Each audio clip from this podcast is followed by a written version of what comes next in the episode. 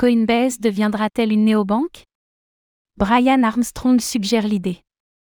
Alors que Brian Armstrong a été interpellé sur Twitter par un utilisateur lui demandant si Coinbase pourrait devenir une néobanque, le PDG de l'exchange a répondu que cette possibilité n'était pas à exclure.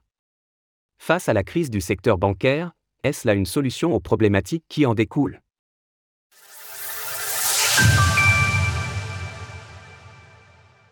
Coinbase réfléchirait à l'idée de devenir une néobanque. Avec la crise actuelle du secteur bancaire, la solvabilité de certains de ces établissements est de nouveau remise en cause. Nous l'avons vu ces derniers jours, ces événements ont créé des contagions jusque dans l'écosystème des crypto-monnaies.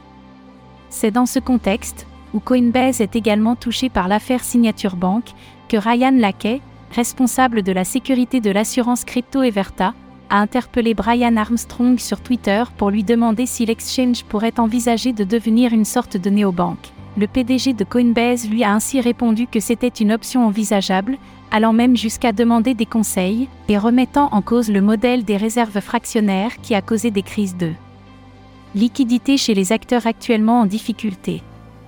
C'est assurément une chose à laquelle nous avons pensé. La banque de réserve non fractionnaire semble définitivement plus attrayante en ce moment. Quelles sont les principales fonctionnalités que vous souhaiteriez? Écoutez cet article et toutes les autres actualités crypto sur Spotify. Est-ce un axe de développement envisageable pour Coinbase?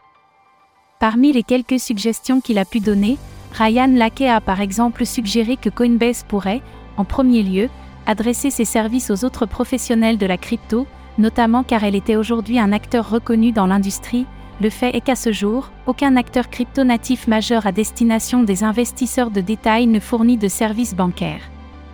Cela signifie que pour la garde de monnaie fiduciaire, les plateformes sont obligées d'avoir recours à des tiers de confiance, et faire appel à ces derniers se place en radicale opposition avec la philosophie première des crypto-monnaies comme Bitcoin, BTC.